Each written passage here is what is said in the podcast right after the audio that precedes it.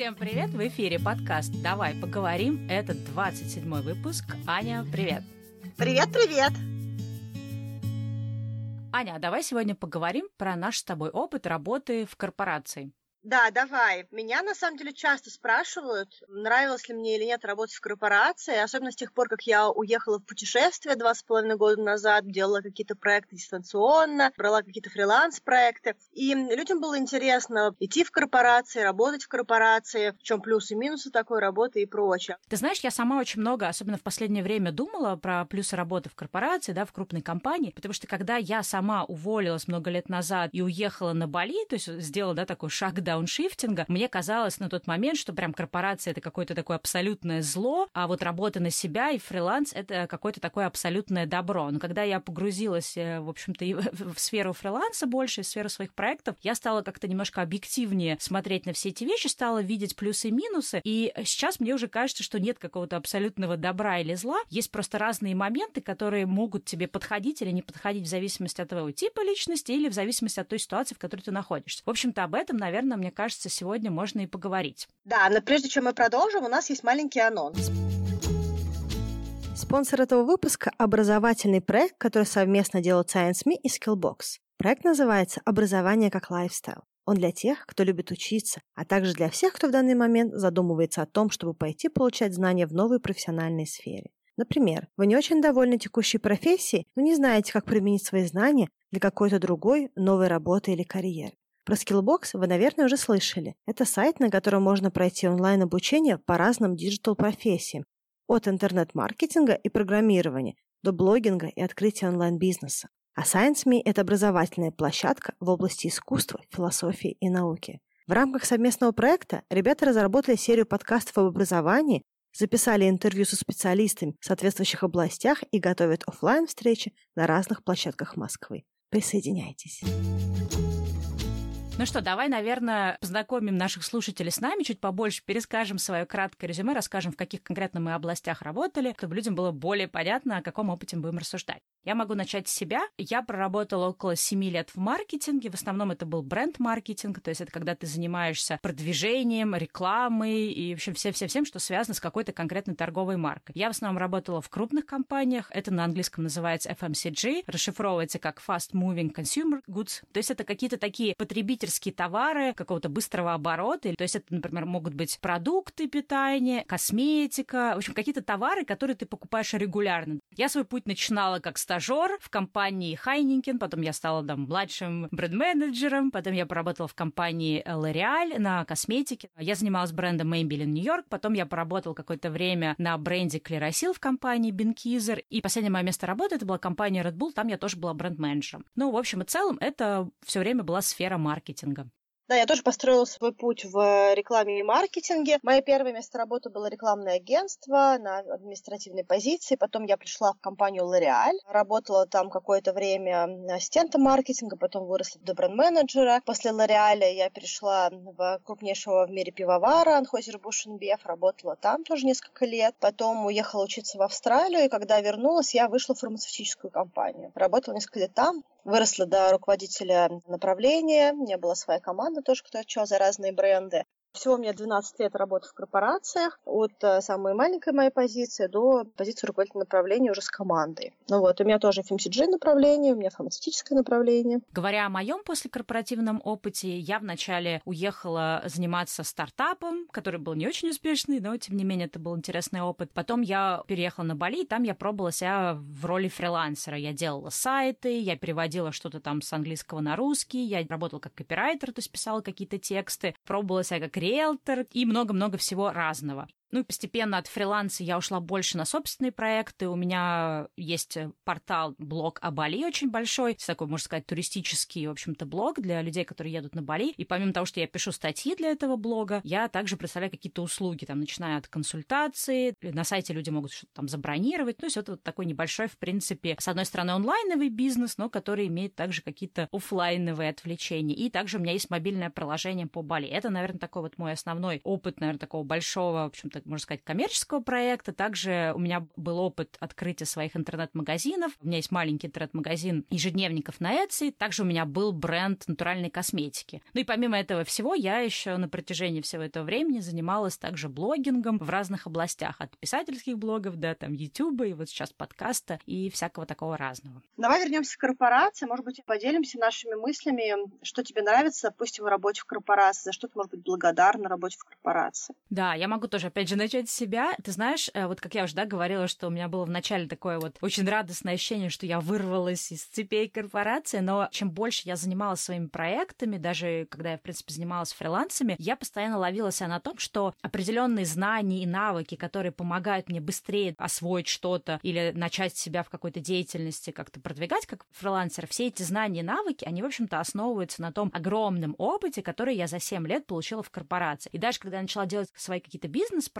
мне было проще, потому что я, например, понимала, как работает маркетинг. Я понимала, что надо знать заранее, кто твой потребитель и как ты к нему обращаешь. То есть, знаешь, какие-то такие вот вещи, их много-много мелочей и деталей, которые неизмеримы и про которые ты вначале думаешь, что я вот просто это все знаю. Но когда ты начинаешь думать, откуда я это знаю, ты понимаешь, что ты все это, может быть, не знал, если бы ты просто после университета, да, уехал на Бали и пытался бы все эти проекты делать. Ну, кстати, да, я когда консультировала малые бизнесы, я обратила внимание, что в протяжении первых многих лет существования своего бизнеса они, в принципе, ничего не мониторят, они не анализируют историю продаж, у них нет какого-то понимания трендов, целевых аудиторий. То есть все это немножечко такое на уровне ощущений. Некоторые даже бизнесы на первом этапе не записывают, сколько они точно получили, ну, свою выручку, и не очень понимают, сколько они потратили на какие-то вещи, там, на продвижение, если они рекламу какую-то давали, на производстве. То есть такое понятие профитабильности, прибыльности, оно достаточно чуждо для многих бизнесов, пока не начинается спад. Да? То есть если они где-то растут на каком-то тренде э, росте рынка, еще чего-то, они все это не делают, а потом спустя много лет, когда становится какая-то уже сложная кризисная ситуация, они начинают какие-то новые вещи внедрять. Тогда как в корпорации, даже я помню себя в первый год работы в маркетинге, я считала какие-то бизнес-кейсы, смотрела, будет успешный запуск или нет. В принципе, понимание бюджет бюджета, прибыльности, сколько вкладывать, сколько не вкладывать, какие есть цифры такие по рынку. Они у меня уже были в моей голове даже на таком стартовом этапе в первый год работы. Не говоря уж о других вещах, которые мы регулярно делаем, да, там какой-то ритейл-аудит, продажи, анализ конкурентов, понимание целевых аудиторий, какие-то другие исследования. Но вот я сейчас тебя слушаю, если это все резюмировать, для меня это, наверное, такая системность, которую мне дала работа в крупной компании, и э, некая такая большая картинка, да, то, что по-английски называется big picture, то есть ты видишь вещь в целом, а не какие-то отдельные детали. И именно тебя на протяжении там всей твоей работы в крупной компании, особенно если это международные да, компании, очень много систем каких-то простроено, и тебя этим системам учат. Хочешь не хочешь, это становится частью, в общем-то, твоих навыков, частью твоего способа, да, работать и взаимодействовать. И это, наверное, один большой плюс, который очень сильно мне помогал, когда я свои маленькие проекты запускала. И вот то, что ты говоришь про малый бизнес, да, я иногда консультировал каких-то людей по их медийным проектам, даже, например, знакомых, они меня там просили рассказать сказать что-нибудь про то, как им там в интернете продвигаться или дать какие-то советы. И я часто замечала, что, возможно, эти люди, они более какие-то шустрые, толковые в плане именно ведения бизнеса. То есть они такие более, как сказать, более коммерчески ориентированы, им как-то легче договориться, найти, пробить что-то, например, да, чем мне. Но при этом я понимала, что существует вот то, что, да, ты говорила, огромная, в общем, дыра знаний по части того, как, в принципе, вести бизнес там или как его, например, масштабировать. Я не знаю, там, на всех ли, условно говоря, позициях в крупной компании или там в корпорации ты можешь этот опыт получить, но в маркетинге ты его однозначно получаешь, потому что когда ты отвечаешь за развитие какой-то торговой марки, ты не только занимаешься рекламой, как часто да, люди могут подумать, но ты действительно должен анализировать продажи, ты анализируешь прибыльность. Я помню даже вот в Лореале, если я не ошибаюсь, мы анализировали прибыльность каждого продукта, и мы должны были давать какие-то рекомендации, или это в Бенкизере было, в общем, где-то это было, мы должны были, как маркетологи, да, давать какие-то рекомендации, как уменьшить, например, себестоимость товара, да, мы смотрели, сколько денег уходит на маркетинг, насколько это большая, маленькая сумма, ну и так далее. Ты и в финансовой области развиваешься, и ты про продажи очень много всего понимаешь, ну и там про логистику, про то, как производство работает, потому что если ты как менеджер торговой марки не знаешь вот этих всех деталей, того, как вот каждые разные этапы твоего продукта живут, то, в общем-то, ты не можешь управлять этой маркой. Ну да, это определенные стандарты качества, которые ты просто получаешь достаточно быстро, работая в корпорации, по крайней мере, да, если ты работаешь в маркетинге, смежных функциях, ребята, которые работают в финансах, в логистике, они тоже знают все эти вещи, все эти цифры. И тогда, кстати говоря, с точки зрения той структуры, про которую ты говоришь, также относится понимание, мне кажется, в принципе, структуры бизнеса. Да? То есть, когда ты работаешь в корпорации, компания настолько большая, что очень много разных функций. Ты понимаешь, что у тебя есть маркетинг, продажи, логистика, финансы, юридический отдел, да, отдел контроля качества, технический отдел, если у тебя там есть производство, и у тебя, в принципе, есть понимание этой большой структуры, и когда речь заходит о том, чтобы подумать, как может выглядеть компания, какая-то, да, допустим, твоя компания, ты понимаешь, окей, хорошо, когда я запускаюсь, мне нужно минимум вот эти функции, да, эти люди, которые будут выполнять эти функции внутри компании, либо на аутсорсе. Мне также нужно будет через какое-то время такие-то, такие-то функции, там, через год столько, через пять лет столько. У тебя есть какое-то понимание того, кто тебе может пригодиться. Тогда, как мне кажется, в малых бизнесах очень много строится, в принципе, на окружении. Люди объединяются по принципу «это мои хорошие друзья», кто-то что умеет, то и делает, то есть немножечко такой вот основанный на инициативе подход ведения бизнеса, а не на понимании бизнеса, структуры и ролей. А еще знаешь, о чем я подумала? То, что, мне кажется, важный момент, это качество работы. Ну, сейчас я объясню, что я имею в виду. И некое такое уважение дедлайнов, да, каких-то вот сроков и того, что есть определенный какой-то график работы. Вот это тоже, на самом деле, очень большой плюс работы в крупной компании, потому что от тебя зависит куча людей, куча других отделов, и все как-то взаимосвязаны. Ну, то есть хочешь, не хочешь, э, если компания, да, адекватная, ты учишься соблюдать сроки, и ты учишься определенным стандартам качества. Что я имею в виду? Например, когда я стала работать фрилансером, я поняла, что очень, на самом деле, легко быть фрилансером, если ты научен правильно вот этим стандартам работы, потому что ты понимаешь, если тебе заказчик дал какой-то текст, ты не просто сидишь там последнего момента и думаешь, вот будет настроение, напишу, не будет, не напишу, и потом тебе например, заказчик пишет, что типа готов ли текст, а ты просто пропадаешь. И так часто делают неопытные фрилансеры. Но когда ты поработал в крупной компании, ты понимаешь, да, вот эту всю картинку работы компании, ты понимаешь, что люди, да, ждут от тебя этого текста, потому что он часть некого такого крупного процесса. Если ты просто пропал, не сделал, да, или там затянул этот текст на лишние пару недель, то ты, в общем-то, людей подвел, и ты сразу понимаешь, в общем, как у них там все рушится, да. Это первое. Второе, поскольку ты приучен к определенным там стандартам качества, естественно, как я как маркетолог давала, например, задание агентствам писать для меня какие-то тексты, и, например, потом я давала им какой-то фидбэк, обратную связь, мы эти тексты улучшали. То есть я также, в общем-то, понимала, какие потребности у бренда, да, у торговой марки или там у этого конкретного проекта. То есть я писала этот текст не просто с точки зрения писателя, а я именно писала с точки зрения человека, который работал в маркетинге, работал в компании и понимает, как этот текст там, ну, для чего он нужен, какие у него цели, задачи. Или, например, с другой стороны, сейчас, да, когда я работаю с каким-то фрилансером, например, даю кому-то задание сделать для меня дизайн, мне гораздо проще это задание дать, потому что я была на разных сторонах и на стороне, в общем, исполнителя, но и самое главное, я была на стороне, в общем-то, крупной компании. У меня есть, например, навык, да, определенный стандарт качества по тому, как дается техническое задание, там, будет это для дизайна или там для программиста, еще для чего-то. Я замечала, что когда люди, в общем-то, ну, как сказать, учатся всему сами, да, у них вот нет вот этих вот стандартов, то есть они не могут нормально тебе там дать техническое задание, они не понимают, как взаимодействовать с программистами или с дизайнерами, они даже не понимают, как, в принципе, их искать, да, как отобрать хорошего, плохого. То есть вот у меня, например, этих проблем сейчас нет, хотя я знаю, что вот очень многие люди в малых бизнесах, да, для них это сложно, потому что они совершенно эту область не понимают и не представляют, и, соответственно, как бы, если ты не представляешь область, тебе сложно как-то человеку нанять на эту область или давать ему какую-то обратную связь. Да, конечно. Ну, когда ты работаешь в корпорации, на самом деле тебя, в общем-то, в какой-то степени дрючат на эти стандарты качества, да, ты приносишь своему руководителю какой-нибудь текст, который должен пойти кому-нибудь в пиар или еще где-то, и тебе там все вычеркивают красным, говорят, здесь это сюда добавь, то сюда добавь, ты уходишь обиженный, что тебе кажется, что ты идеально просто написал, это просто brilliant, да, просто как бы лучше не придумать. И в какой-то момент времени у тебя формируется определенный вкус к тому, что нужно получить на выходе да, то есть это не то, чтобы кто-то там, э, работая в корпорации, прям рождается с какими-то стандартами качества. Ты постепенно их приобретаешь через, в общем-то, пот и боль, да. Там то же самое с презентационными навыками, когда ты делаешь презентацию, тебе все перечеркивают, говорят, что в твоей презентации нет э, истории, ты не ведешь историю в презентации, нет логики, там какой-то заклатеренный э, слайд, никто это ничего здесь не прочитает, или наоборот, нет какой-то ценной информации, или одна вода, нужны цифры, нужны факты. Да, ты постоянно, по сути, учишься, да, и тебе в компании дают возможность возможность как раз учиться. То есть никто от тебя не ждет, что ты что-то там знаешь, да, если ты пришел на определенную позицию стартовую. Тебя учат, и компания готова в тебя, что называется, вкладываться. И тебе объяснять, и делать так, чтобы у тебя это получилось, ну, потому что они заинтересованы в том, чтобы ты стал хорошим работником. Я, кстати, вот сейчас вспомнила про вот этот процесс обучения. Я вспомнила такую смешную историю, когда я пришла только работать стажером, сразу, естественно, после университета, и я была стажером у директора по маркетингу. Ну, как это часто бывает со стажерами, не сразу понимают, какую им работу дать, потому что понимают, что ты, в общем, после университета совсем такой чистенький и еще с нулевыми знаниями. Хотя я закончила, в общем-то, кафедру маркетинга, но тогда это был какой-то там 2003 год, и про маркетинг в России мало что понимали. Так вот, и мне мой директор по маркетингу дал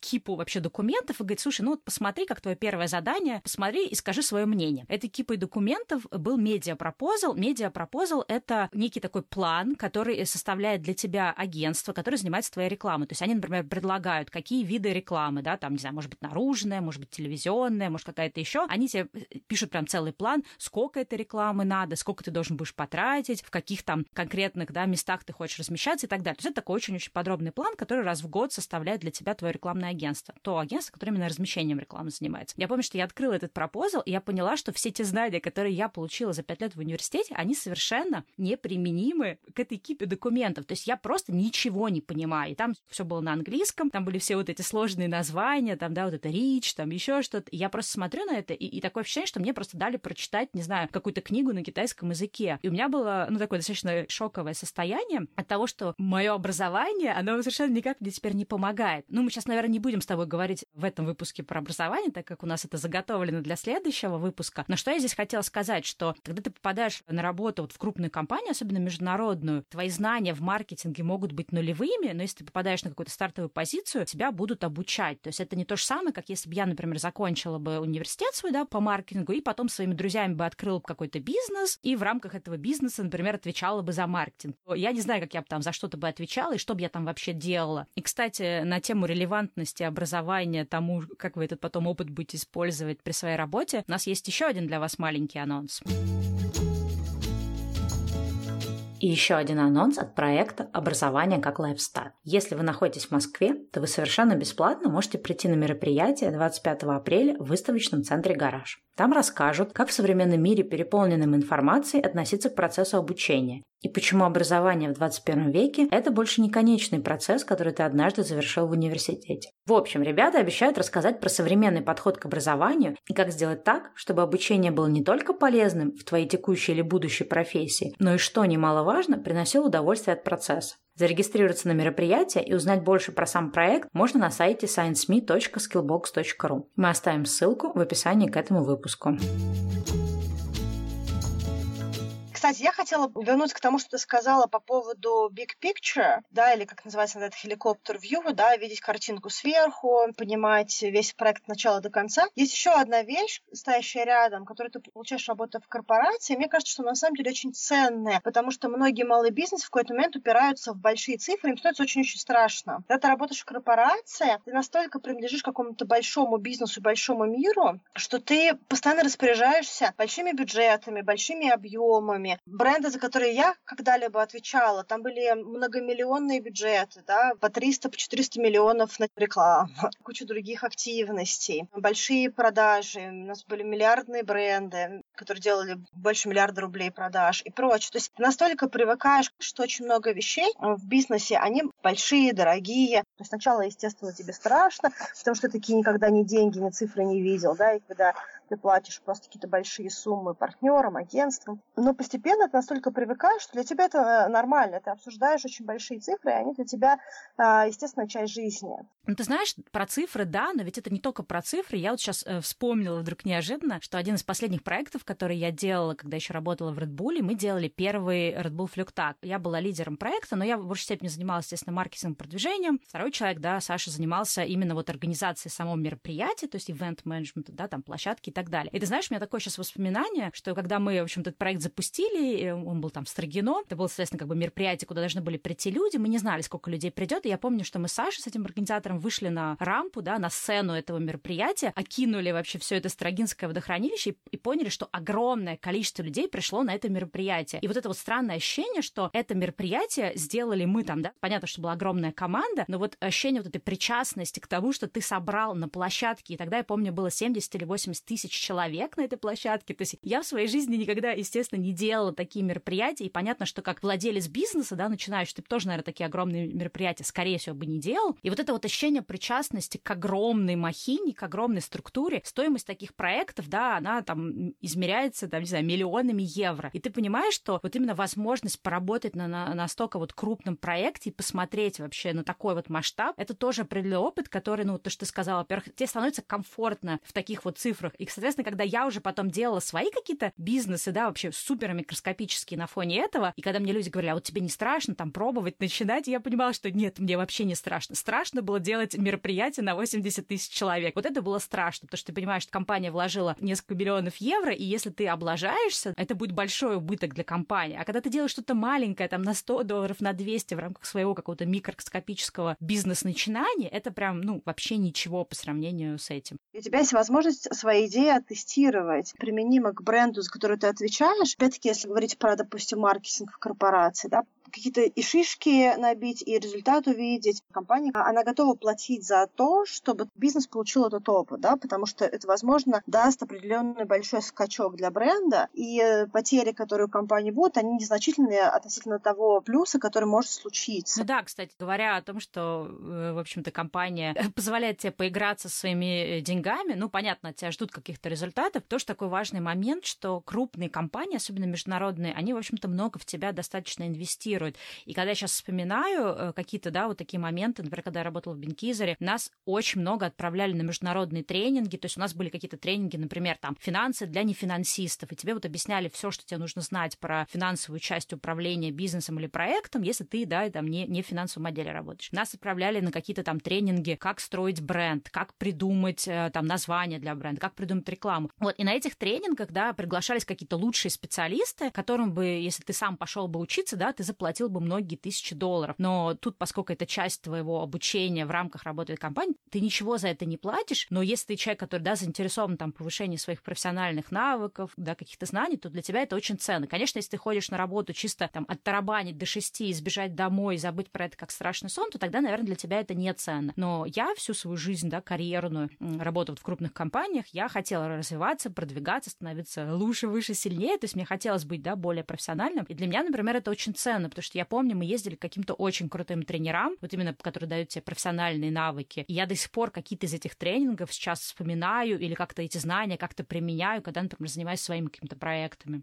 Вообще надо сказать, что корпорации развивают много очень смежных навыков, да, когда ты там работаешь. И стрессоустойчивость, и работа в короткие дедлайны, в короткие сроки, умение договариваться, умение писать в масштабе деловой переписки. Многие компании инвестируют э, в сотрудников э, с точки зрения знания языков. Допустим, L'Oreal платил за наш с тобой французский, да. да, другие компании платят за английский. Потом ты учишься на каком-то моменте управлять э, сотрудниками, да, ты учишься мотивировать сотрудников, ты учишься управлять малыми группами, совместно с ними строить какие-то проекты, да, то есть там, если вопрос денег, то умеешь торговаться, получать лучшую цену. Очень много навыков на уровне большого бизнеса, которые ты получаешь дополнительно, да, даже если не всегда очень много тренингов, хотя, как правило, там один-два тренинга в год минимум, в общем-то, у большинства сотрудников есть. Но э, еще и куча навыков, которые ты получаешь на работе. Я как раз, когда я еще в Австралию уезжала, я поняла, что за там, мои годы работы я получила столько интересных навыков, которых многих людей просто нет. Следующее, что, например, для меня очень ценное, это однозначно умение, да, учиться. Потому что, когда ты выходишь с университета, наверное, большинство людей вся в голове как так вот у них откладывается, что все, вот университет, это вот я отучился, теперь уже жизнь, работа, хватит учиться. Но когда ты попытаешь э, работать в крупную компанию, ты постоянно все равно учишься. Во-первых, потому что ты понимаешь, что твоих навыков и знаний недостаточно. Во-вторых, потому что тебя постоянно отправляют на какие-то тренинги, да, вот это повышение квалификации за счет компании. Ты едешь какие-то командировки, какие-то семинары, воркшопы, конференции. То есть это неотъемлемая часть твоей жизни и работы в большой корпорации. И ты, в общем-то, не спрашиваешь себя, да, хочу я, не хочу учиться, тебя просто туда отправляют, и такой, окей, надо ехать. Ну, поначалу, да, а потом ты работы, на самом деле ловишь от этого кайф, и ты понимаешь, что, в общем-то, обучение — это часть твоей жизни. И сейчас, например, мое вот это рвение, постоянно что-то новое узнавать, моя какая-то легкость на подъем в плане осваивания новых профессий, новых каких-то процессов, она же наверняка была именно заложена тем, что я на протяжении всех там семи лет работы в компании постоянно обучалась, как-то улучшалась, да, получала новые знания. Потому что мне кажется, если, может быть, если бы этого не было бы, да, может быть, мне сейчас сложнее было бы как-то перестраиваться, учиться. Но это стало частью моей жизни. Именно за это, наверное, я очень благодарна работе в корпоративной среде. И вот опять же, оглядываясь назад, я считаю, что мое решение покинуть корпоративный мир, оно было абсолютно правильным, верным и как-то своевременным. При этом я считаю, что это не было потерянное время, да, то есть у меня нет такого, что, боже, никогда никто не идите работать в корпорацию. То есть чем больше проходит времени с момента моего увольнения, тем больше я себе отдаю отчет, какие вот навыки, да, то, что я говорила раньше, повлияли на мое становление. И мне сейчас кажется, что вот с точки зрения моего какого-то карьерного жизненного пути, это было правильное решение после университета пойти и несколько лет поработать, я не знаю, может быть, не обязательно 7 лет, но вот 5 лет уже хороший такой срок для того, чтобы наработать какую-то базу. Потому что если, например, ты э, идешь после университета работать в крупную компанию, ты достаточно, мне кажется, быстро набираешь всяких знаний, навыков и прочего, и для того, чтобы свой бизнес открыть, и чтобы пойти работать фрилансером, и чтобы, может быть, перейти в какую-то смежную структуру. То есть это хороший такой, знаешь, запуск тебя в какую-то профессиональную сферу. Потом, да, там через 5, 7, 10 лет уже можно решать, хочешь ли ты продолжить эту карьеру, или ты хочешь себя в чем-то там новом попробовать. Вот так вот я сейчас считаю. Я хотела, наверное, сказать о самой большой вещи, которая для меня тоже была ценной с точки зрения работы в корпорации. Не знаю, у тебя так это или нет, но для меня, допустим, помимо всех этих вещей, очень важным плюсом работы в корпорации было мое окружение. Фактически большинство моих друзей, которые есть сейчас в моей жизни, не все, но, но очень много, хорошие знакомые, очень интересные люди каким-то образом, которые повлияли на мою жизнь на каком-то этапе. Это либо люди, которые работали в корпорациях вместе со мной, либо люди, которые работали рядом с корпорацией, допустим, в рекламных агентствах. И мне кажется, что есть реальная причина, почему так происходит. Потому что эти бизнесы, они требуют, во-первых, определенного входного фильтра. Не так просто попасть в корпорацию. Да? У тебя должно быть либо хорошее очень образование, либо у тебя должен быть хороший набор навыков, который виден прямо на собеседовании, причем даже не на собеседовании в компании, а на собеседовании в рекрутинговом агентстве, да? потому что ну, как бы часто ты приходишь в корпорацию не напрямую. Люди, которые работают в корпорациях, особенно первые там, несколько лет, это постоянная работа над собой, постоянное преодоление, а, работа со стрессом, работа с тем, чтобы через сложный путь проходить, слушать бесконечно обратную связь, что это плохо, это нужно доработать, нужно изменить. Да? То есть много людей на такое количество критики и э, стимулов для развития уже давным-давно сказали, идите нафиг, я не буду все это делать. Да, люди, которые работают в корпорации, они понимают, что цена развития, цена какого-то уровня, это, в общем-то, какое-то преодоление. Поэтому этот путь проходит. И на самом деле я очень благодарна корпорациям, в которых я работала, за то, что они меня познакомили с таким количеством классных людей, которые в моей жизни сейчас есть. Я даже не знаю, где бы я еще приобрела бы такой круг а, людей вообще в моей жизни, если бы у меня не было бы корпорации. Да, слушай, про окружение, кстати, совсем забыла, когда перечисляла плюсы. В общем-то, до сих пор те люди, с которыми я общаюсь, э, да, там даже несмотря на то, что мы живем в разных странах и вообще нас как-то сильно по миру разбросало, это люди, с которыми я познакомилась на работе в большей степени. И вот даже сейчас, да, когда мы там как-то встречаемся спустя много лет, несмотря на то, что, да, вот я вроде уехала на Бали, живу совершенно каким-то другим форматом жизни, и когда я встречаюсь с этими людьми, я понимаю, что у нас до сих пор очень много общего, нам до сих пор интересно общаться. Но еще, кстати, знаешь, вот то, что называется по-английски интернет international exposure, да, если ты работаешь в крупной международной компании, то так или иначе ты постоянно взаимодействуешь с людьми из других стран. Ну, во-первых, часть этих людей могут стать твоими там друзьями, знакомыми, у меня есть, в общем-то, такие друзья. Но самое главное, что ты, в принципе, учишься общаться с людьми из других стран, из других культур, ты свой язык, да, улучшаешь но это как бы наименьше, да, из плюсов. Тебе, в принципе, проще общаться с людьми из других стран. Ты становишься каким-то более открытым, да, то, что называется open-minded, более каким-то таким вот терпимым к другим культурам. Ты понимаешь разницу, да, ты понимаешь там специфику работы с немцем, с канадцем, не знаю, с индусом, с китайцем и так далее. Это очень тоже помогает потом, да, вот когда я, например, стала жить в других странах, стала переезжать, мне гораздо проще, наверное, было интегрироваться, потому что я и до этого была, в общем-то, открыта к общению с другими странами, с иностранцами, и для меня это не было большой проблемой, как если, например, например, человек, да, работал в какой-нибудь маленькой российской компании, никогда с иностранцами не взаимодействовал, переехал за границу, и, конечно, для него это большой стресс начать взаимодействовать с людьми из других стран, потому что, естественно, ты сразу будешь думать, вот, они другие, да, ну, то, что мы говорили в выпуске про адаптацию, интеграцию. Поэтому это тоже, мне кажется, очень большой плюс работы в крупной иностранной компании, что ты много ездишь в командировки за границу. То есть для тебя это становится вообще какой-то обиденностью, да, общаться с человеком из другой страны. То есть ты перестаешь бояться, перестаешь как-то по этому поводу сильно переживать.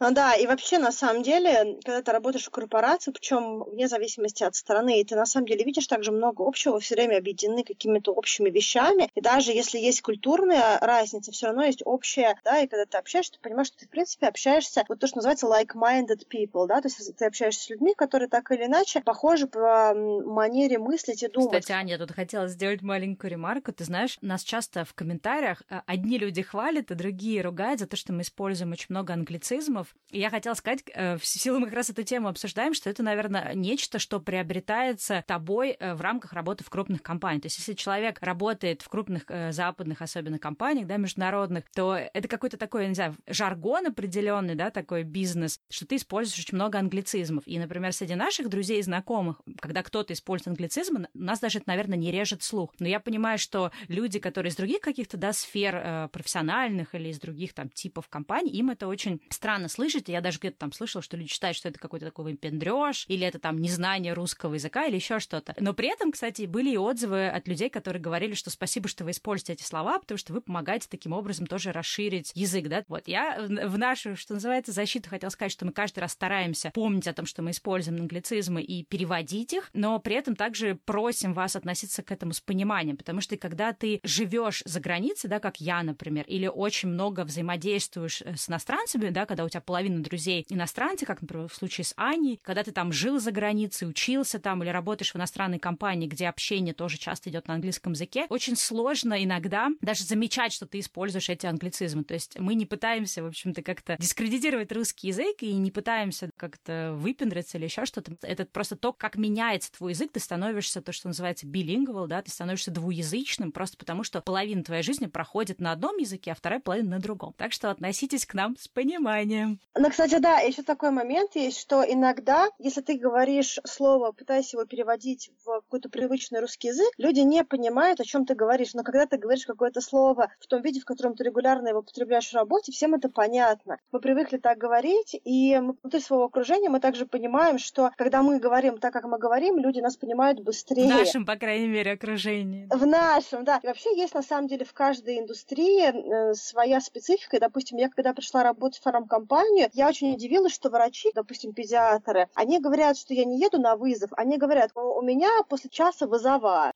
И можно, конечно, корректировать каждого врача, с которым ты общаешься, говорить, что вообще-то с точки зрения правил русского языка, но ты понимаешь, что это специфика индустрии, это особенность их профессии, и это понятно, да, то есть это даже принадлежность к профессии. А еще на самом деле есть какие-то слова, которые даже на русском языке ты употребляешь, но другие люди их не понимают. Помню, что я разговаривала с своим младшим братом, ему 19 лет, и вот я ему говорю, да, ну слушай, ну у тебя есть несколько опций, опция такая, опция такая. Он говорит, Ань, по-русски опции не говорят, говорят варианты. То есть никто не говорит, у тебя есть опции, говорит, у тебя есть несколько вариантов. Вот, но когда ты работаешь в корпорации, ты привыкла, что так это все называется. Есть определенные специфические нюансы в разных профессиях, и, в общем-то, я с Стелла, мы выросли в маркетинге крупных корпораций, поэтому наш язык, наш вокабуляр, наш словарный запас, он очень сильно привязан именно к той индустрии, в которой мы выросли. Поэтому надеюсь, что это не будет очень сильно резать вам слух. Да, но мы, конечно, стараемся друг друга тоже поправлять, потому что, честно говоря, когда мы записывали первые выпуски, нам на монтаже приходилось много чего вырезать, потому что мы вначале общались просто как мы бы общались в обычной жизни, и там, в общем-то, через слово были англицизмы. Ну, давай продолжать про наши плюсы. Я, кстати, знаешь, про какие плюсы хочу сказать? Это какие-то такие бытовые, не знаю, как сказать, плюсы. Когда ты работаешь в крупной компании, у тебя есть доступ к неким таким материальным благам. То есть, например, когда я работала, я даже не помню уже где, но в общем во многих компаниях мне оплачивали корпоративную машину, да, если ты там достигаешь правильной позиции в маркетинге. Это, в принципе, удобно. Твоя зарплата может так сильно не повышаться, но значительная часть твоих расходов, да, связанных там с оплатой кредита на машину, там, смены резины, бензина, еще что-то оплачивается. Там, другой пример — это визы. По работе ты очень много путешествуешь, поэтому у тебя обычно есть годовая виза в Шенген. Я помню, что мне делали визу в Америку, делали куда-то еще в Швейцарию визу. То есть я была человеком с паспортом, который весь был просто заштампован визами. Вот. И, например, я помню, какой у меня был шок, когда я уволилась, соответственно, из Red Bull, ушла в свободное плавание, и там через какое-то время я подала на визу во Францию в полной уверенности, что мне не могут отказать в этой визе, потому что я работала в французской компании, у меня просто эти годовые шенгены шли просто штампами. Мне отказали без объяснения причин. Ну, естественно, я не могла показать ни справку с работы в тот момент, я была в каком-то таком свободном плавании. У меня не было какого-то такого четкого дохода. Да, у меня были какие-то накопления, я была готова показать свою выписку, но этого было недостаточно для консульства. И для меня это был большой шок, потому что мне впервые в жизни отказали в какой-либо визе. И я подумала о том, что вот она разница работы. Я все помню в этот момент с визой, когда ты тогда мне рассказывала, что Оля тебе сказала, вот если бы мы все еще работали в корпорации, такого бы с нами не случилось. Да, очень много плюсов. Во-первых, давай начнем с того, что, в принципе, зарплаты в корпорации сильно выше, чем зарплата даже московские в других бизнесах. В принципе, ничто на стартовой позиции не перекрывает корпоративные зарплаты. И, в общем-то, дальше тоже до какого-то определенного уровня зарплаты корпоративные, они сильно выше медиана рыночной. Да, ты знаешь, про зарплату такой был смешной момент, когда я начала свой путь э, фрилансера, дауншифтера. Я помню, когда я получала какие-то первые заказы, и, естественно, поскольку у меня не было профессионального опыта там в области написания текстов или создания сайтов, я соглашалась первое время на очень такие дешевые проекты, чтобы, ну, какой-то опыт наработать, э, резюме какое-то в этой области наработать, не знаю, там, портфолио и так далее. И я помню, когда я писала какие-то тексты, знаешь, там, за 20 долларов за текст, и потом я взяла и посчитала, сколько мне за час работы платили в корпорации, я просто подумала о том, что когда я работала раньше в крупной компании, я бы за 20 долларов даже бы не пошевелила пальцем правой ноги. Ну, просто потому что я привыкла к другому размеру оплаты. А когда ты уходишь во фриланс, особенно когда ты делаешь как дауншифтер, ты с нуля какую-то новую область осваиваешь, ты понимаешь, насколько это большая разница. Ну и плюс одно дело, когда тебе зарплата капает стандартно в конце месяца, да, когда ты фрилансер, у тебя может быть в один месяц много быть денег, в другой месяц мало, и ты, в общем-то, постоянно должен жонглировать своими заказами, чтобы случайно не случилось так, что у тебя вообще ноль денег. Тут нужно, конечно, понимать, что э, мы платим определенной свободой, да, за определенное изменение оплаты труда, но так или иначе, да, это большая разница точки зрения преимуществ, благодаря работе в корпорации, я посмотрела огромное количество. Мне кажется, я была в более чем 40 городах России, помимо своего какого-то личного путешествия, да, только по работе. У меня было много путешествий за границу и путешествия в далекие страны, да, даже один раз было Рио-де-Жанейро. Много разных э, мотивационных поездок, очень много обучения и прочего, прочего. То есть есть на самом деле около материальные преимущества, которые тоже ты получаешь, работая в корпорации. Вот. Ну и всякие, знаешь, тоже профессиональные контакты, нетворк, связи и прочее. На самом деле можно много, мне кажется, говорить о разных плюсах работы в корпорации. Вот. И мы достаточно долго их обсуждали. Давай, может быть, тогда добавим ложечку дегтя в работу в корпорации. Давай, я даже готова начать, потому что мне есть что сказать. Ну, в общем-то, как вы уже поняли, я человек, который когда-то бросил работу в компании, причем это была компания компания Red Bull, это была компания моей мечты, и мне казалось, что просто я наконец-то там, где я хочу быть, но а, вот именно как раз минусы, о которых мы будем сейчас говорить, они перечеркнули даже тот факт, что я работала в такой классной, да, для меня компании, то есть с интересным маркетингом, у меня была интересная позиция, перспектива и так далее. А, но есть огромное количество минусов, и которые мы сейчас будем перечислять. Я думаю, что, конечно, все эти минусы очень индивидуальные, от человека будут зависеть, от, от конкретной компании, даже я бы сказала, от конкретного там отдела, от конкретной команды, команды, начальников, там, подчиненных, служивцев, но, тем не менее, наверное, они все равно плюс-минус общие. Для меня, наверное, самым главным минусом было какое-то вот ощущение несвободы эмоциональной и, ну, физической. Например, а, там, в последнем месте работы, да, мне, например, уже сложно было ездить в отпуск. То есть постоянно, когда я хотела взять отпуск, происходили какие-то проекты, потому что Red Bull делал очень много мероприятий, и когда я, например, хотела взять какой-то отпуск, мне говорили, ой, давай не в этом месяце, в этом месяце вот у нас запуск такой-то, или в этом месяце у нас там бизнес-планирование, или в этом месяце мы делаем мероприятие, давай в следующем следующем месяце. Наступал следующий месяц, и тоже наступала такая же история. И, соответственно, никаких отпусков я не могла планировать там за полгода, да, если мои друзья, например, говорили, что «а давайте в следующем августе поедем туда», то я понимала, что я смогу это понять только ближе к августу. Но для меня это был большой минус, то что я любила очень путешествовать и до сих пор люблю. Невозможность ходить в отпуск, она для меня была губительной. Плюс вот сейчас уже, да, глядываясь назад, я понимаю, что когда я работала в тех компаниях, которые мне позволяли регулярно ходить в отпуск, даже какой-то короткий, да, то, что называется длинные выходные, условно говоря, ты берешь там два дня, четверг-пятница, суббота, воскресенье у тебя выходные, и ты вот на несколько дней уезжаешь куда-нибудь в Европу, это позволяет тебе переключиться, и это на самом деле тебя избавляет от потенциального выгорания, которое, в общем-то, со мной и случилось, да, почему я все бросила. Я поняла, что я работаю столько часов, что меня не хватает времени на свои какие-то хобби, и вообще я чувствую себя каким-то рабом корпорации, как мне тогда казалось э, в тот момент если говорить про свободу, я тоже могу сказать какие-то вещи с точки зрения свободы. Во-первых, нужно понимать, что когда ты работаешь в корпорации, очень многих корпораций из-за большого количества сотрудников так или иначе регламентируют работу, да, то есть есть огромное количество политик, процедур, определенные правила и распорядки, которые ты должен следовать. Особенно в фармкомпаниях, то страниц листа 4. То есть это очень много правил, которым ты должен следовать в работе регулярно. И такая несвобода психологическая, когда ты понимаешь, что у тебя есть барьер слева, барьер справа, да, что тебе нужно это сделать в такой-то последовательности, согласовать с этими людьми, или там такую-то вещь ты не можешь делать тут и там. Это очень сильно влияет на твое ощущение того, что ты создаешь, творишь. Если ты по натуре человек креативный, творческий, то вот такого уровня регламент, он очень сильно блокирует э, внутреннего творца. Плюс из-за того, что большой бизнес и цена ошибки дорогая, да, если даже младший сотрудник допустит ошибку, то эта ошибка может стоить компании от, не знаю, 1030 рублей до, в общем-то, нескольких миллионов. Из-за этого, в общем-то, работа сотрудников на разных этапах контролируется их руководителем достаточно плотно. Вот, соответственно, ты можешь иногда хотеть разные вещи сделать, ты можешь бороться за какую-то свою позицию, за какую-то свою идею, но часто,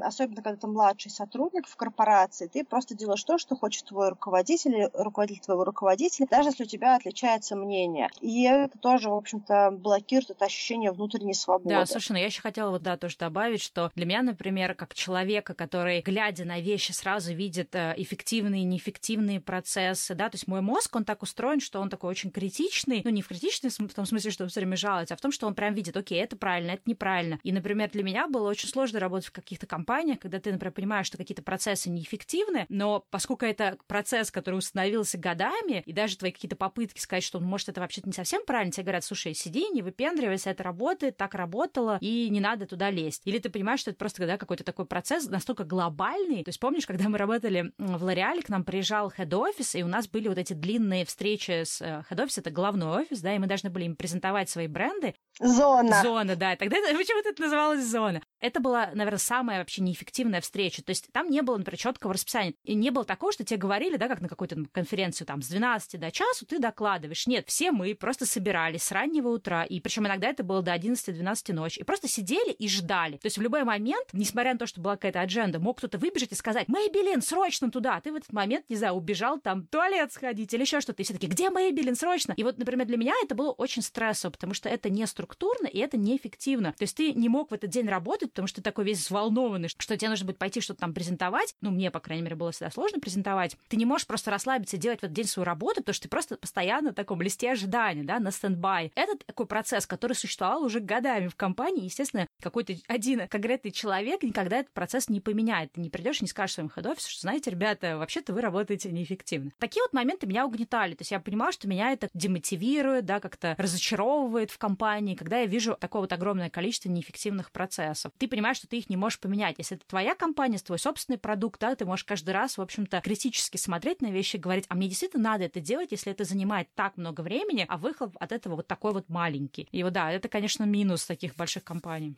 Да, но видишь, как бы ты относишься к тем людям, я, в принципе, тоже к ним отношусь, что, что называется неудобный сотрудник. Это человек, у которого всегда есть мнение, которого не просили, который всегда говорит, а почему мы отправляем во вторник, если дедлайн пятница, а почему мы это, а почему мы то, это, конечно, очень тяжело для руководителя. И э, руководитель должен реально быть open-minded, должен э, видеть ценность своего подчиненного и понимать, ради чего он терпит такое неудобство. Да? И, в принципе, конечно, есть определенные плюсы тоже в неудобных сотрудниках, но все-таки это больше не форматные, мне кажется, люди в корпорации, да, такие виженеры, да, и люди, которые, в общем-то, задают вопрос, потому что они видят, что что-то неэффективно. Все-таки корпорация — это большая структура, большой механизм. Во многом определенные сотрудники в корпорации, они должны просто быть а, очень структурированно регламентированы для того, чтобы бизнесы двигались дальше. Потому что если каждый будет на каждом этапе пути выражать э, свое мнение, свое видение и прочее, просто компания будет двигаться. И еще одно, мне кажется, вот то, что ты сейчас сказала про визиты зоны, на самом деле, когда ты доходишь до какого-то уровня в позиции, очень много времени в твоей работе тратится на неэффективные встречи, и ты не можешь с них спрыгнуть, потому что это определенный политический тоже элемент, и тебя туда приглашают, потому что ты отвечаешь за какой-то кусок бизнеса, и там много других людей, которые отвечают за свои куски бизнеса, и ты не можешь туда не явиться. Ну, во-первых, потому что это определенный тоже стейтмент, да, определенный как бы протест какой-то, да, или что-то еще. А во-вторых, потому что не придя на эту встречу, ты можешь пропустить какой-то раздел э, каких-то бизнесов или каких-то ролей и прочее, и остаться за бортом да, своего рода. Поэтому так или иначе ты везде должен быть, но уважение к спикеру таково, что ты не можешь сидеть с компьютером и работать на этой встрече. Поэтому, когда у тебя в работе очень много встреч, ты по-хорошему просто заблокирован на оперативную какую-то и, что еще более грустно, на стратегическую работу, на какую-то долгосрочную, да, потому что, в принципе, с какой-то позиции ты работаешь уже на что-то, что будет запущено через три года, через пять, да, на какую-то более длительную историю. И ты просто заблокирован на всю эту работу, потому что ты просто хочешь из одной переговорки в другую, да, иногда даже не можешь реально сходить в туалет какие-то несколько часов, хотя ты хотел бы. Да, встречи, переговорки всякие, это, конечно, большой тоже стресс, особенно, например, все это не учитывает тип сотрудников, да, то есть если, опять же, люди интроверты, экстраверты, например, для меня там необходимость презентовать что-то перед большим начальником, это было огромным стрессом. Да, отчасти меня это, конечно, научило это все делать, но каждый раз меня это выбивало на день из колеи. Но вообще встречи в целом, например, меня очень сильно раздражали. То есть я такой тип людей, то есть, знаешь, вот есть люди, которым, чтобы прийти к какому-то мнению или как-то замотивироваться чем-то, им нужно просто там поговорить с кем-то, пообщаться, общаться, да, и их как-то это настраивает на работу. Мне э, как-то всегда вот такое вот общение кажется лишним, что это зря потраченное время. Мне надо, чтобы просто мне люди написали в письме, что конкретно от меня требуется, да, и, и дали мне определенную как бы зону свободы, в которой я обязательно это сделаю. Мне не надо эти встречи, чтобы мне напомнить о моих обязательствах, я их все равно выполню. Мне не нужно, чтобы эти встречи меня куда-то мотивировали. Если я в эту идею верю, я это буду делать и сама без всяких встреч. Но опять же, это потому что люди разные. Но знаешь, что, кстати, я хотела сказать про встречи? То все компании очень разные. То есть самая худшая компания компания по поводу встреч, ну, в моем, например, опыте, это была однозначно компания L'Oreal. То есть там эти встречи просто длились часами, и они были самыми неэффективными, ну, из того, что я сталкивалась. По крайней мере, вот тогда, когда я там работала, в 2005-2006 году. Самая эффективная компания, где встречи были минимальные, они всегда были короткими, по делу, их было, в принципе, мало, то есть ты успевал нормально поработать. Это, например, была компания Бинкизер. Там я работала в 2007, по-моему, году, ну, примерно в это время. То есть там прям было очень мало встреч, может быть, потому что компания была меньше, но там вообще компания, наверное, была одна из самых эффективных с точки зрения ведения бизнеса, на мой, да, личный взгляд. Вот, поэтому мне кажется, тут тоже так важно понимать, что все компании очень разные. Если, например, ты вдруг оказался в компании, где очень много встреч, и ты, например, не любишь такой формат взаимодействия, то наверняка есть какие-то другие компании, где этих встреч меньше, и тебе будет гораздо комфортнее работать. То есть, когда я из Лореаля ушла в Бенкизер, со мной случилось просто счастье. Забавно то, что ты сказала по поводу переписки. Я понимаю, откуда это идет, потому что ты интроверт, я экстраверт, и меня допустим, очень сильно вымораживало то, что у меня, допустим, в день могло быть э, там 300 писем новых, да, к примеру. И это не были письма из серии массовой рассылки, это были письма, которые я должна была как минимум открыть, прочитать, знакомиться с тем, что там внутри, и на многие из них ответить. И, естественно, когда ты отвечаешь на письмо, ты получаешь новое письмо и так далее. И просто отдельный привет для меня был перепискам, когда другой человек с тобой пытается договориться о встрече. И это выглядит приблизительно так. «Привет, мне нужно с тобой обсудить такой-то вопрос. Ты свободна в понедельник?» Ты отвечаешь «В понедельник не могу, могу во вторник и в среду. Ой, меня во вторник и в среду не будет, а давай тогда в четверг или в пятницу. Я говорю, да, окей, мне подходит и то, и другое. Давай там в четверг два. Ой, нет, в четверг два я не могу, могу в четыре или в пять. А у меня в четыре или пять встречи. Я пишу, слушай, в четверг э, в четыре пять не могу, могу там из серии там в пятницу то-то, вот. Вот и получается, что это какая-то одна дурацкая встреча, но у меня по ней создалось уже 10 неплановых писем, хотя, в принципе, вот для, для меня было бы проще, чтобы этот человек позвонил мне, и он сказал все это просто голосом, и потом прислал мне приглашение на встречу, которую я приняла. Плюс многие люди видят мой календарь, когда ты работаешь в корпорации, ты определенным людям расшириваешь свой календарь, чтобы вот не было таких вот переписок. Даешь доступ к нему. Да, даешь доступ к календарю. Потребность в длительных переписках, особенно когда письма, в которых 20 людей, и каждый считает, что нужно высказаться, они для меня просто были убийством времени. Особенно, когда ты уходишь на какую-то встречу, ты не можешь читать компьютер, потом ты приходишь, а там просто вот кто-то написал письмо, и там уже просто 40 реплик. Аня, а как насчет тех моментов, когда ты приходишь из двухнедельного отпуска, и в твоем инбоксе тысячи тысячи непрочитанных сообщений, и часть из них уже вообще не актуальна, и ты понимаешь в масштабе, насколько вообще куча бреда люди пишут друг другу вот этого, ну вот того, о чем ты сейчас рассказываешь, то, что можно было прояснить по телефону вместо того, чтобы тысячу сообщений написать. Ну да, но вот это просто такая специфика работы. Мне кажется, иногда это какая-то такая инерция. То есть поскольку люди в корпорациях, в принципе, живут из Outlook и из PowerPoint, да, фактически у тебя это две программы, которые вообще не закрываются на компьютере почти никогда. Да, это PowerPoint, программка, чтобы делать презентации, и Outlook — это почтовый клиент, да, как называется. В общем-то, программка для того, чтобы получать и э, отвечать на почту. И, ну, для тех, кто не работает с этими программками. Вот. И получается, что люди, мне кажется, настолько привыкли тому, что, в принципе, вся циркуляция идет почты, что нет даже смысла вообще поднимать трубку, потому что это какое-то новое действие, да, протянуться за телефоном, найти внутренний номер сотрудника, набрать внутренний номер сотрудника. Нет, ну в этом смысле я тут тебя поддерживаю, что не всегда письмо это лучшее решение, то есть если нужно что-то проговорить, возможно, даже эффективнее встретиться. Просто сами встречи не во всех компаниях бывают эффективными, и это большая проблема больших компаний. Ну да, еще есть такое время, психологическая история, что люди, когда букируют тебя на встречу, ну, когда они тебя приглашают на встречу, они задают коридор времени. Допустим, встреча длится час. И, в принципе, большинство встреч, на которые тебя приглашают, они длятся там от полчаса до часа. Иногда бывают более длительные встречи, редко короче. И когда человек понимает, что он вот этих всех людей поймал в своей переговорке на час, ну, очень редко, когда встреча заканчивается за 15 минут. Да, то есть у тебя есть час, ты этот час используешь, да, как ресурс, и вот все сидят час, хотя, в принципе, можно было бы за 15 минут свернуть и больше ничего никому не обсуждать и разойтись. Вот, но часто этого не происходит. Ну да, тут еще просто важно понимать, что чем больше становится компания, да, чем больше вот этих этапов согласования, больше отделов, больше людей, каждый человек, соответственно, уже не отвечает за весь проект в целом, каждый отвечает за такой маленький какой-то кусочек, маленькую деталь, да, он является маленькой шестеренкой. Очень много сил, естественно, требуется, чтобы весь этот механизм запустить, потому что тебе нужно каждую шестеренку отдельно прокрутить, убедиться, что она там совпадает с другой, да, то есть согласовать какие-то моменты. И это тоже вот э, минус, да, каких-то крупных компаний, особенно международных, когда тебе нужно просто, э, помимо того, что есть эти встречи, они могут быть неэффективны, но иногда эти встречи также могут быть длинными, просто потому что очень много людей вовлечено в этот проект. То есть, условно говоря, там, знаешь, был бы это твой бизнес, тебе нужно какую-нибудь там промо-акцию запустить. Ты там встретился с человеком, который делает промо-акцию, там, с финансистом, вы обсудили всякие моменты, договорились о чем-то, погнали. Но когда ты в крупной компании, у тебя есть юридический отдел, который неожиданно такой, минуточку, а давайте проверим это, а давайте проверим то. Потом начинается какой-нибудь еще отдел, который отвечает за сертификацию. Они такие, а давайте мы тоже проверим. Ну, то есть получается, что очень э, вовлечение огромного количества отделов тормозит всю эту структуру. И я, например, вот если сейчас, да, оглядываясь назад, несмотря на все те плюсы, о которых мы говорили, говорили ранее, я просто поняла, что я, наверное, в данном своем каком-то этапе жизненного развития больше не готова работать в крупных компаниях, именно потому что мне не нравится вот эта вот медлительность какая-то вот этой всей огромной неповоротливой структуры структуру. То есть она не импонирует мне, она как-то не соответствует тому, как я люблю действовать, потому что я люблю быстро принять решение и пойти уже работать. То есть меньше разговоров, давайте начнем делать, и по ходу будем дальше все уже оттачивать. То есть мне, наверное, поэтому ближе работа на себя или, например, работа в стартапе тоже минус работы в корпорациях, что когда ты работаешь на свой бизнес или в стартапе, или еще где-то, то ты можешь, в принципе, выбрать, как бы не был выгоден для твоего бизнеса, ты можешь выбрать, с кем ты хочешь работать, с кем нет, да, есть даже книжки отдельные там, когда не работаете там с э, assholes и прочее, да, то есть когда ты, допустим, понимаешь, что этот человек токсичный или неприятный, и ты понимаешь, в принципе, он, конечно, помог бы моему бизнесу, я мог бы заработать с него денег, но всех денег не заработаешь, а свое, там, допустим, э, психологическое здоровье дороже. Или там свои какие-то принципы тебе важны важнее, которые этот человек нарушает.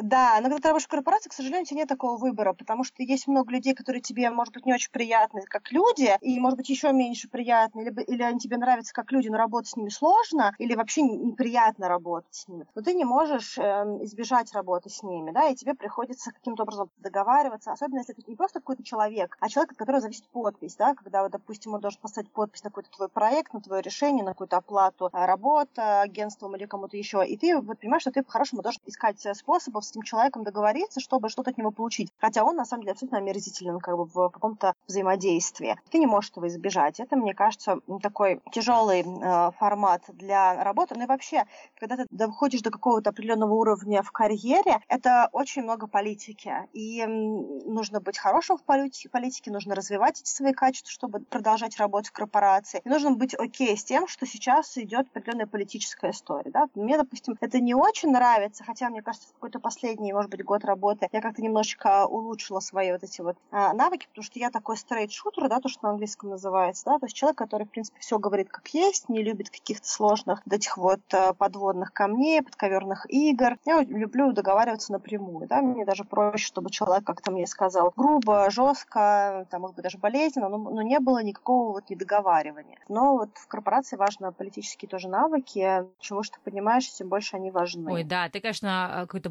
больную для меня тему вдруг поняла. Я почти про это забыла. Да, для меня, наверное, вот необходимость вести вот эту политическую какую-то такую игру, ну даже не то, что политическую игру, то, что вот во многих компаниях называется заниматься самопиаром, да, то есть я помню, вот когда мне мой начальник говорил, что да, ты вот классно все делаешь, ты такой классный сотрудник, но другие должны об этом знать, ты должна себя продвигать, ты должна постоянно рассказывать. Там, знаешь, из разряда был такой момент смешной, что у нас разные отделы соревновались, типа, кто круче, и мы делали такую рассылку по компаниям, какие-то новости конкурентов. То есть, если ты узнавал какие-то внутренние интересные новости, ты быстренько делал рассылку для того, чтобы показать, какой ты молодец. Я помню, что я нашла какую-то очень интересную информацию, и я просто в разговоре там за кофе какому-то человеку об этом сказала. И этот человек пошел на свое рабочее место и быстро сделал рассылку, в которой, естественно, он не сказал о том, что он узнал это от меня, да, и мой начальник мне, соответственно, говорит, вот, видишь, какие они молодцы, они про этот факт узнали раньше, чем мы. Я говорю, ну, вообще-то они узнали об этом от меня. И моя начальница, она прям очень-то разозлилась тому, что как же ты могла такую возможность упустить? Почему ты об этом не написала? И для меня, например, все вот это, да, как для человека, который любит вообще просто делать, да, и доказывать свою эффективность действием, а не какими-то такими играми, для меня это всегда было очень тяжело и болезненно. Я прям очень не любила заниматься самым пиаром и поняла, что меня это эмоционально как-то вот каждый раз разрушает. То есть необходимость даже каких-то таких вот мелочей, что у кого-то день рождения, все пошли пить этот кофе с тортиком или с какими-то бутербродиками, и надо стоять час, и непонятно какие-то разговоры перетирать. Для меня это тоже было как-то странно, потому что если я хочу с какими-то конкретными людьми пообщаться, я лучше схожу с ними на обед или просто на кофе, да, чем я буду стоять вот за этим тортиком и просто какие-то непонятные разговоры вести. Я ненавидела всякие, знаешь, корпоративы, вот эти корпоративные выезды. То есть мне казалось, что это вообще настолько всегда все какое-то дурацкое, скучное и ненатуральное. Я любила тортики, я любила выезды. Потому что это были тортики. Если бы там гречку давали, ты, наверное, туда бы так охотно не ходила. Да я и общение тоже обожаю. Я и так-то все время всех вытаскивала на какие-то «давайте сходим после работы, посидим, и давайте Не, это, ну такие давайте вещи то». я любила, понимаешь, с отдельно выбранными людьми. Но я не любила, когда это как обязаловка, понимаешь? Ну, вообще, знаешь, кстати, вот я сейчас, раз мы эту тему затронули, э, мне кажется, что вот опять же, работа в корпорации и конкретная корпоративная культура этой компании, да, она очень сильно может подходить или не подходить к тебе. Ну, то есть как типу личности, там, начиная от того, что ты интроверт, экстраверт, заканчивая тем, как ты работаешь. То есть, например, вот мой формат работы, да, мне нужно, чтобы мне дали четкую область э, работы, и дальше я внутри этой области все, что надо, сделаю. То есть а мне не нужно там э, супервизия какая-то, да, чтобы кто-то надо мной там стоял над душой. Мне не нужно, чтобы кто-то меня долбал каждый день. Так, ну что, отчитайся, сколько уже сделано, сколько не сделано. То есть мне важно, чтобы у меня была свобода, я все сделаю, потому что я ответственный человек. Когда меня начинают долбать, или когда мне говорят, а давайте все вместе возьмемся за руки, это все обсудим и будем вместе делать, это для меня не подходит. И есть какие-то корпоративные культуры, где тебе позволяют, да, просто взять свой блок работы и делать его, а есть какие-то корпоративные культуры, там, знаешь, вплоть до того, что вот в одной компании моя начальница могла мне сказать, так, а ты составила письмо для главного офиса? Я такая, да, ой, а дай мне прочитать, что ты там напишешь. Для меня это было вообще супер каким-то, знаешь, таким демотиватором, потому что для меня это звучало как, да, не в состоянии написать письмо, а для нее это просто ей хотелось свои какие-то пять копеек вставить. И вот это тоже очень сложно, что многие корпоративные культуры, они могут просто не подходить определенному типу людей. Тогда я этого не понимала, но я понимаю сейчас, просто та корпоративная культура мне не подходила, и мне нужно было либо отстаивать свои границы, вести такой диалог с начальством, чтобы мне дали возможность работать в моем формате, да, что, ребята, я буду все делать, только вот не трогайте меня.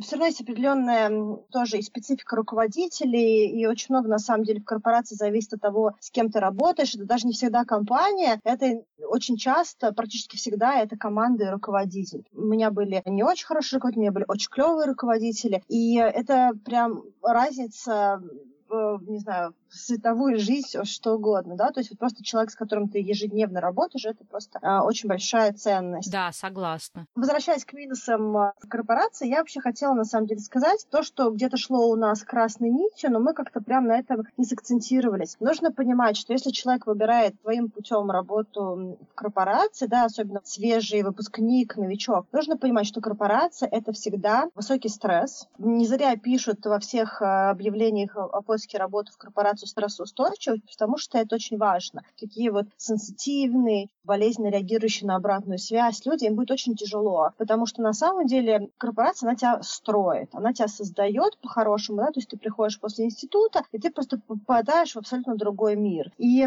тут много разных нюансов. Я искренне считаю, что на самом деле это очень классно начинать корпорации, но не всегда нежные комментарии и приятная обратная связь. И, скорее всего, если человек не знает многих вещей в работе, как правило, выпускники не знают, им придется постоянно преодолевать то, что их просят переделать много раз работу, которую им кажется, они сделали, сделали хорошо, потому что просто не понимают тот стандарт пока что, который, в принципе, ожидается в корпорации. И очень-очень-очень часто это короткие дедлайны. Сколько раз мы с тобой там оставались до ночи в офисе, потому что нужно было срочно закончить, отправить в штаб-квартиру, отправить генеральному директору. Помню, что мы тогда целой командой сидели до двух утра, нас отругал босс на следующее утро, то есть мы даже не получили трофей за то, что мы двух часов ночи работали. Ну, в принципе, работа в корпорации такой темп, что ты не успеваешь из одной переговорки перебежать в другую переговорку, у тебя пришло агентство, потом агентство ушло, у тебя встреча с руководителем, встреча с руководителем, у тебя еще что-то. Вот этот вот стресс, дедлайны, темп и в общем и целом тревожность, она будет частью работы в корпорации, по крайней мере, до какого-то уровня, по крайней мере, в сфере маркетинга. Мне кажется, всегда. У тебя просто меняются позиции, меняются, как говорится, головные боли, но, по сути, они всегда есть. Ну, знаешь, говоря об этом, я вспомнила, мы начали, да, разговор вот именно с несвободой. Это, в принципе, для меня тоже это было некое, наверное, такое проявление несвободы, что ты как будто бы, знаешь, опять же, находишься постоянно в каком-то режиме ожидания, что на тебя сейчас свалится что-то такое крупное, да, что ты можешь, например, начать собирать вещи в конце рабочего дня, чтобы куда-то пойти, там, не знаю, ты, например, договорился с друзьями встретиться на ужин, и выбегает с выпученными глазами твой начальник и говорит, так, все сидеть, все на местах, нам надо срочно закончить презентацию, которую я должна сегодня отправить. И ты все, ты как бы не можешь. То есть ты либо говоришь своему начальнику, что иди куда хочешь, но ты не можешь этого сказать, если ты, естественно, планируешь, в общем, строить какую-то карьеру в этой компании. Ты просто пишешь своим друзьям, простите, ребята, я сегодня не смогу. Вот, и у меня была такая, например, одна, в общем, история, которая до сих пор помнится. Я, соответственно, встала ровно в 6, села в свою машину и погнала к своим родственникам на какое-то там семейное торжество. Тут мне звонит моя начальница и говорит, Стелла, ты где?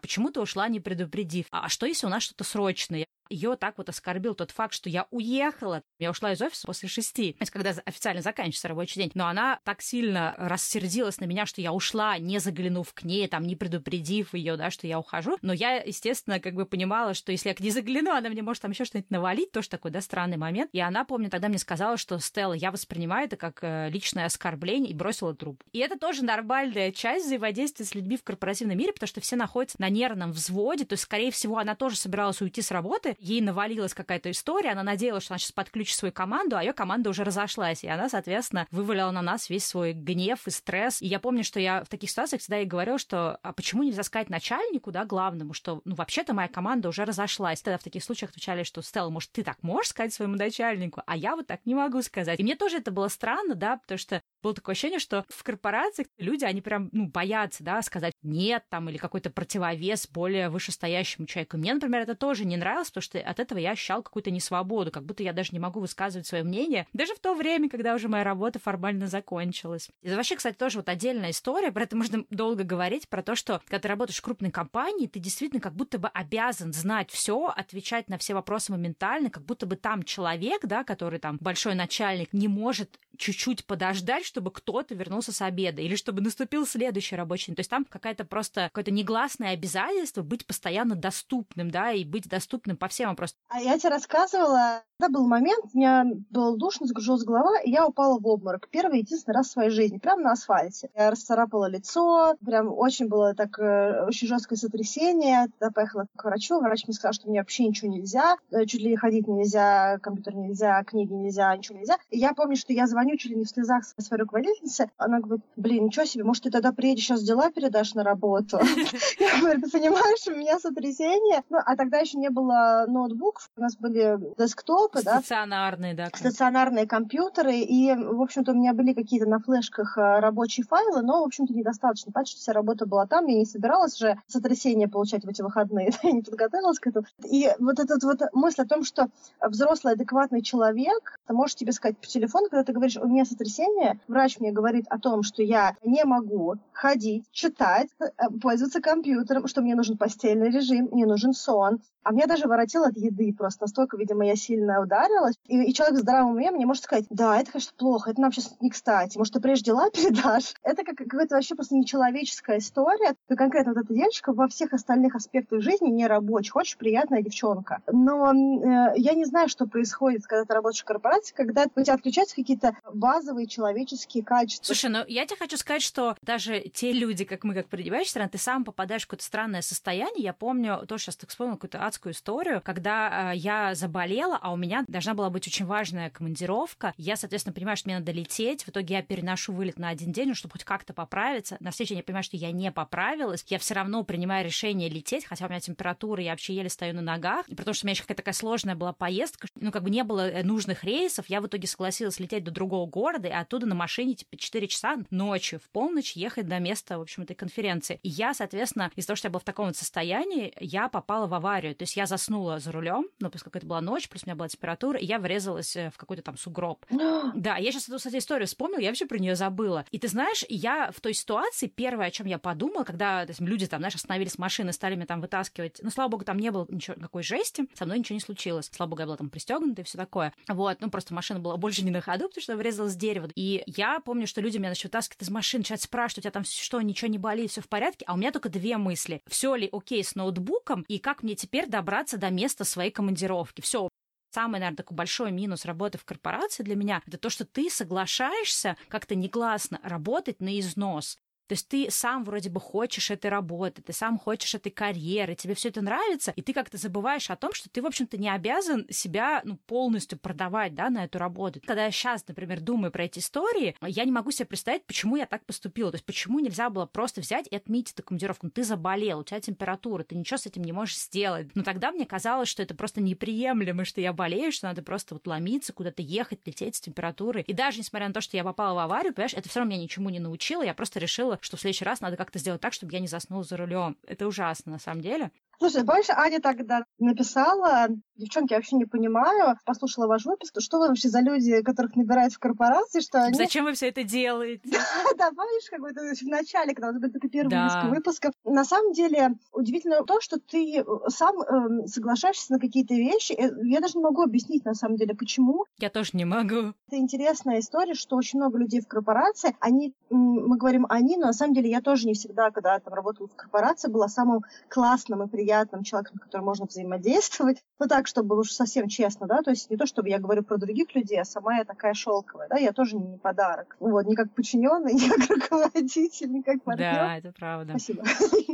Но я про то, что я, я имела в виду, что не в смысле, что да, действительно, Аня такая. Я подумала о том, что это правда, что я тоже не хочу сказать, что все мои подчиненные коллеги, начальники были плохие, а я была идеальным сотрудником. Нет, я думаю, что я была очень непростым сотрудником, но, в общем, есть всегда и та сторона, и другая да. сторона, и плюсы, и минусы. Ну да, ну, в общем, просто нужно знать про работу в корпорации, что иногда теряются какие-то вообще человеческие ориентиры, и сложно объяснить словами, почему так происходит. Но люди настолько себя уже размывают с целями компании, компании, что у тебя размывается вообще понимание того, что твое, что корпоративное, и что вообще не так для нас важно в масштабе жизни, да, какой-то конкретный проект и еще чего-то. Просто, к сожалению, такое есть. Ну да, мне кажется, что работая в корпорации, к сожалению, ты не можешь э, жонглировать, и вот то, что, знаешь, все время говорят э, э, work-life balance, да, ты не можешь жонглировать и рабочей стороной адекватно, и личной. То есть, на самом деле, если ты все-таки работаешь в корпорации и планируешь строить там карьеру, на этот, как минимум, период времени ты все все-таки выбираешь свою карьеру как первый приоритет твоей жизни, и все там твои друзья, семья и прочее, прочее, чаще всего отходят на второй план. И тут я хотела сказать, что вот вопросу, да, почему мы это делаем, не знаю, вот я сейчас думаю, может быть, мы видели, что мы очень много чего получаем от этой структуры, да, и нам так хочется быть частью, и хочется развиваться, что ты воспринимаешь, что ты обязан, да, вот как бы соглашаться на все эти минусы, если ты хочешь получать плюсы. Еще, кстати, вот пока мы разговаривали, вспомнила такую историю, она, наверное, очень показательна. У меня была подруга, ты, кстати, ее тоже знаешь, она работала в небольшой компании, в такой такой, можно сказать, что в представительстве иностранной компании. Это было очень маленькое представительство, там работало буквально там, 5-10 человек, она там отвечала за весь маркетинг, и она по-хорошему завидовала, что вот мы работаем в этих крупных компаниях, путешествуем, ездим в командировки, что у нас столько, столько всего интересного происходит, потому что и зарплаты у нас выше, ее тоже очень хотела попасть в работу в корпорацию. И она все время как-то так себе, наверное, представляла, что, в общем, мы там ходим в этот прекрасный офис, получаем все эти бенефиты, все эти преимущества, но при этом как будто бы у нас минусов нет. Ну, потому что когда ты сам не поработал, тебе сложно про эти минусы понимать. И у нее в какой-то момент появился шанс поработать в крупной компании, она ушла в огромную международную тоже корпорацию, и она возненавидела эту работу. Она, то есть если до этого, например, у нас были даже какие-то смешные с ней истории, я ей звоню во время обеда, привет, там, что делаешь? Она такая, я еду покататься там в Строгино на виндсерфе. Я себе в рамках работы в своей корпорации не могла себе представить, что я в обед могу куда-то уйти и чем-то таким заняться, да. Для нее, когда она работала в маленькой компании, у нее был определенный круг обязанностей, определенный круг проектов. Поскольку она все эти обязанности проекты выполняла, да, никто там не отслеживал, чем она конкретно занята. То есть с нее больше был спрос по проектам. Ну и не было какого-то такого загруза работы, загруза проекта. Она была такая очень расслабленная, могла там позже прийти на работу, могла там раньше уйти, если ей надо. Главное было сделать, да, работу. В корпорации такое не работает. Ты должен быть вовремя более-менее с утра, и ты там сидишь обычно до ночи. На самом деле, получая плюсики, да, о которых мы достаточно, в общем-то, долго говорили в начале выпуска, ты и минусы тоже нормально отхватываешь, просто должен понять для тебя в данный момент, что важнее, плюсы или минусы. Да, я думаю, что на самом деле очень много и плюсов, и минусов э, в работе в корпорации. Если вдруг будет желание, пишите нам, мы можем еще какие-то вещи обсудить. В принципе, мы со Стеллой много щедро такие вещи можем обсуждать, потому что у нас много интересного там опыта, разных историй жизненных и прочее.